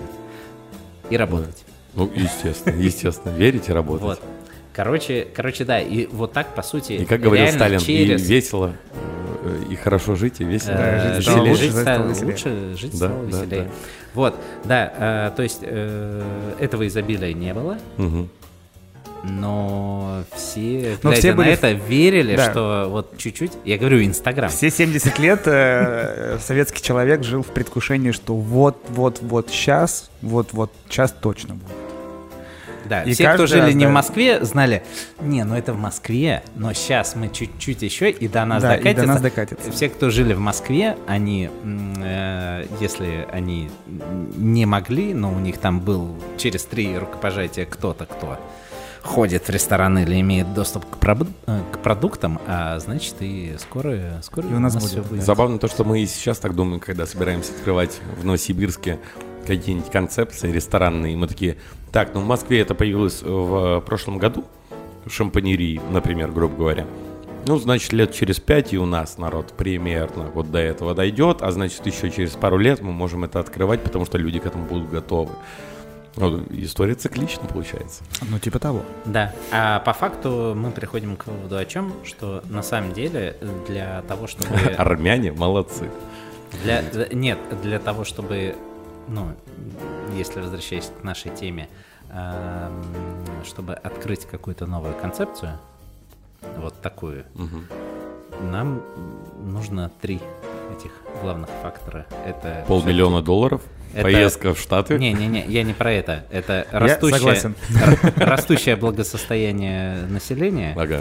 Это э, грамотный маркетинг, Мгм. Это оповещение вообще людей, что вот, вот это классно. Вот теперь э, я не знаю что, но вот э, что из самого нового такого, что до нас еще не дошло. Ну, не знаю, ну вот когда 10 лет назад, типа, э, хот-доги игристые, это, типа, новый лайфстайл. Ну, это л- 10 лет назад это было в, В Лондоне, Лондоне, да. да. Потом это у нас попытались сделать в Москве, вроде бы не зашло. Прошло какое-то э, количество времени, попытались сделать, но не зашло. Попытались сделать в прошлом году в Новосибирске, не зашло. В целом это очень похоже на продуктовые реформы Советского Союза, действительно. Вот, э, да, и третий — это э, доступный продукт. Это да. Потому что после войны был другой человек, который слетал в Америку, ему тоже очень много понравилось от Никиты Хрущев. Ага. И когда, э, собственно, он там угорел с, э, с кафе самообслуживания. То есть, когда ты сам сам набрал, сам там оплатил и все, и то есть ему сильно понравилось, и как раз вводились э, столовки вообще супертехнологичные, где тебе уже там ну, понятно, не- небольшой выбор, тебе несколько вариантов комплексного обеда, просто мимо тебя едет, ты просто берешь его, и все, и ты идешь его есть. То есть там нет ни продавца, ни буфетчика, никого, никого, никого. Просто вот это вот такой конвейер постоянно, Ага. постоянно, который едет мимо тебя. Мгм. Но это тоже почему-то очень быстро как-то перестало существовать. Блин, короче, вот э, изучая эту тему, меня, ну, я не знаю, меня почему-то настолько вот как-то изнутри будоражит, я как будто пытаюсь себя через все это понять. Вот, э, а почему я это люблю? Вот, потому что мне правда почему-то это нравится, потому что у меня какая-то ностальгия связанная с этим, или потому что, ну вот действительно, э, когда-то вот партия так решила, что ну, у нас есть эти продукты, и вот мы будем готовить эти блюда всей страной, и все будем вместе это любить. И, э, и, и вот у меня как-то это с, с молоком матери, так сказать. Видимо, ты социалист, это- Павел. Ну, короче, короче, э, так Чё- ну- я-то? Вы тоже это все любите. Многие люди это Вы не любят. это любите. А вот у нас это какой-то, опять же, и романтизм, и Да. того времени. Даже не того именно, э, не знаю, 47-го года или, или 39-го. Вот, что-то. Это романтизм просто какого-то там 80-х, наверное, 70-х. Э, мы все немножко Лапенко, вот в, в этом плане. Ну, может нам быть. нравится Да. то время, нам нравится Мы немножко застолье. ностальгируем, и, и мы помним только хорошее. Нам нравится водочка. И вот как раз вот эти вот фильмы, где конец фильма и застолье. А, ну, с водочкой что? Э, Это идеально. Вот оливье, бутербродики Что-то со жирное, шпротами. соленое. Да, да, вот эти вот все соленья, вот это вот, э, не знаю, мимозы. Мне Ну, очень сильно хочется вот сейчас Кстати, я, консервов ста- поесть я с тобой готов поспорить э, в плане того, что не только это э, водочка, это такой... м, Еще и коньячок. Ну да, Ну, вот, короче, в любом короче, случае, на флёр. самом деле абсолютно практически любой крепкий напиток. Мгм. Водочка это просто супер нейтрально, потому что у нее вообще никаких привкусов или чего-то Ну да, нету. да. А, Я думаю, что в теории водочка подходит абсолютно к любой У идее. нас, у нас с тобой всегда на столе либо водочка, либо коньячок, ну, либо что-то вот э, около производное. Но это, это нормально, просто вот, Слушай, повторюсь, это романтизм к тому времени, любовь к таким застольям и в то же время, ну, правильный фудпейринг Да, под то время. Конкретно поймите, у на нас самом с деле- тобой на столе, на самом деле, опять же, вот к недавнему Ну, застолью ну. возвращаясь, ну там разные были напитки. Да. Там Но было и первым- вино, Первым там и- и улетело всё. вино. Ой, вино первым улетело оливье. И, э, ну, Ну, сколько мы- конкретно мы с тобой понятно. Ну да. Ну и Павел тоже. Да, вот. Понятно. Поэтому-то мы это и любим. Нет, забавность э, вообще вот этой всей истории советской кухни, особенно в частности книги о вкусной и здоровой пище, то что ты правильно говоришь, это какой-то Инстаграм, там очень красивые картинки, но для обычного человека большинство рецептов были нереализуемы. Допустим, Ну да, потому то что есть, ничего э, не было. Ничего не было. То есть ты не было. читаешь, думаешь, как красиво, как здорово. а Чувак, там даже это- крабы были. Да, да, да, да, да, и не можешь. То есть э, в 80-х годах, как раз вот, по сути дела, выходит, по-моему, самое, самое большое э, издание с точки зрения тиража э, книги о вкусной здоровой пище, по-моему, 2,5 миллиона экземпляров, М. где 90% блюд невозможно было приготовить. Потому что просто ингредиентов не было вообще никаких. Потому что задача у книги была, ну, другая. Другая, да. Говорю, Чтобы понять, что жить стало классно, смотрите, как можно, оказывается, но на самом деле нельзя. Ну да. Нужен, нужен ориентир, понимаешь? Да, на самом деле есть еще такая забавная история о том, то, что как только государство перестало заниматься продуктовыми реформами, стало, ну, 5 сек получше. Что-то появилось в магазинах, можно, ст- стало можно что-то купить там, но это вот уже конец 90-х. Столовку захотелось. Ну что там у нас произошло-то? Результат 70 лет.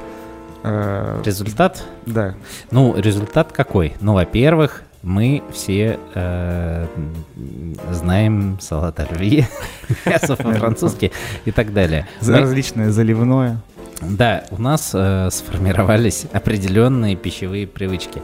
Э, Я хоть, ну, честно, считаю, что мой э, вкус как-то за последние лет 10, наверное, э, довольно-таки сформировался и, э, ну, немножко даже гурманом себя щ- Ну, могу, наверное, смотрите, считать. э, Вот, но, тем не менее, эм, Сос- сколь- Сосиска с горошком. Сколько бы... Нет, кстати, снится. нет, кстати, сосиски с горошком не люблю. Так кто что любит, то боже. Вот. а, ну, жена моя любит, кстати. Она- с она горошком? сосиски, ну, не знаю, с горошком, но сосиски ей почему-то нравятся до сих пор. Мне просто кажется, что зеленый горошек это какое-то такое, ну, на мой взгляд, ну, супер странная штука. Так я тебе говорю, что это Инстаграм, потому что там чисто визуально выбирали, что Ну вот да. э, типа сосиски там что-то зеленое лежит, вот так вот засервировано. Рубешочки маленькие, Да, да, симпатично да, да. будет. Э, Тупо с точки зрения эстетики. Короче, э, ну чё, во-первых, у нас была ну, промышленность какая-то пищевая создана Ну в да. тот момент. Это, наверное, круто. Был, могла, могла ли она быть круче? Ну, наверное, могла бы, если бы чуть-чуть э, там более человеколюбивая, может быть, э, общая Партия. какая-то Обстановочка была. обстановочка была бы. Вот. э, слава богу, что был хо- хоть какой-то идейный человек во главе всего этого. Вот, ну, у меня такой вывод. А, и э, я, ну, про Анастаса, естественно. Вот. а, ну и что? Ну и советское шампанское, это, конечно, весело. Что, что еще сказать? Не, прикольно то, что у нас на самом деле, мне кажется, ну, Россия это многонациональная страна, мы все это прекрасно знаем, и вот как раз в первой части нашего сегодняшнего выпуска это вот было, ну, так явно показано, то есть присоединяется что-то азиатское, у нас появляются пельмешки, которые все любят. А, Там греки э, По своей воле появляются... присоединяется. Ну, короче, у нас вот все время на протяжении каждого века появлялось какое-то блюдо, которое сейчас, э, ну, является необходимой частью какого-то застолья. То чай, то какая-то сладость, то э, та же самая мимоза, которая у меня не, выла- не вылазит из головы. Да, да, но в любом случае э, прошлый век э, оказал, ну, неистовое, вообще громоздкое влияние на всю нашу э, традицию русского стола, вообще на ее насыщение. И как бы там ни старались предыдущие династии, не знаю, Романовых, устраивать 5, 10, 12 курсов безостановочно, как бы там французы не прививали то, что на стол должен валиться от еды, э, и что мы ели ее там 10-12 часов. Вот. В Советском Союзе все очень сильно поменялось, но в то же время добавилось каким-то почему-то для нас романтизмом. Вот. Ну и Ну, спасибо Никояну. Э, романтизмом это добавилось исключительно за счет вот э, кинематографа. Ну за да, счет- да, да, культуры, да. Да, Да, ну то есть нам, мы, мы все знаем как будто бы Советский Союз, которого на самом деле не было. Ну, то есть А мы это- знаем это только точно, вот эти есть. Да, да, да, да, по-любому так и есть. То есть все было по-любому вообще наоборот. Ну, не наоборот, но по-другому. А вот у нас, благодаря кино и каким-то там, не знаю, историям, рассказам, Но в целом в других странах это плюс-минус, мне кажется, такая же история. Ну, то есть, э, когда там, знаешь, э, мюзикл Чикаго смотришь, ты такой, ага, вот так вот, да? Мгм. Красивые, Было красивые, но Очень, голодные все. очень красиво. Мгм. Да. Э, Смотрел тоже вот э, пока готовился к выпуску различные там э, документажки и прочее, прочее. И э, довольно много смотрел как раз про, советский общепит, то есть как он работал, мгм. почему появился и как, как там как это происходило вообще первые там рестораны, первые бары. Ну, все началось со столовых и там было высказано мнение то, что на самом деле все рецептуры в столовых были очень крутые. Они были хорошие, они были достаточно продуманные, они были э, вкусные и здоровские. Но дело происходило в чем?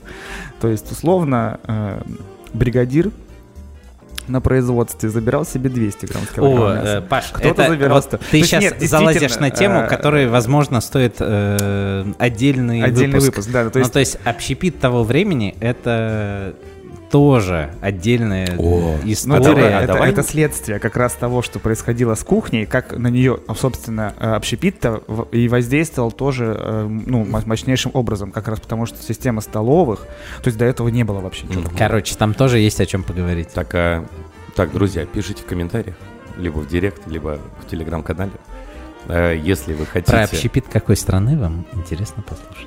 Ну, как минимум, мы начнем э, с нашей.